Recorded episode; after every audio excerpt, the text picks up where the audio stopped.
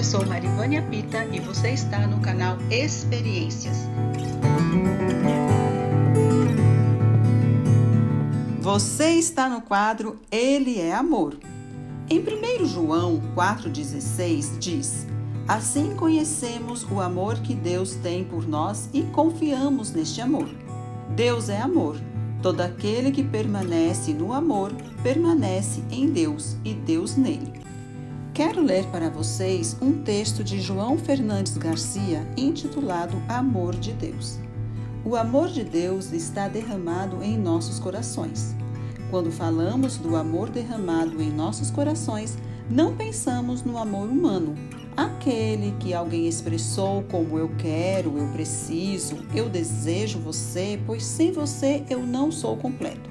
Mas o amor cuja origem é o próprio Deus. Ele ama o mundo, as pessoas, a mim e a você. Cada um que experimenta o amor de Deus é capaz de ser amoroso com aqueles que estão ao seu redor. Quem permanece em amor, permanece em Deus e Deus nele, porque Ele é amor.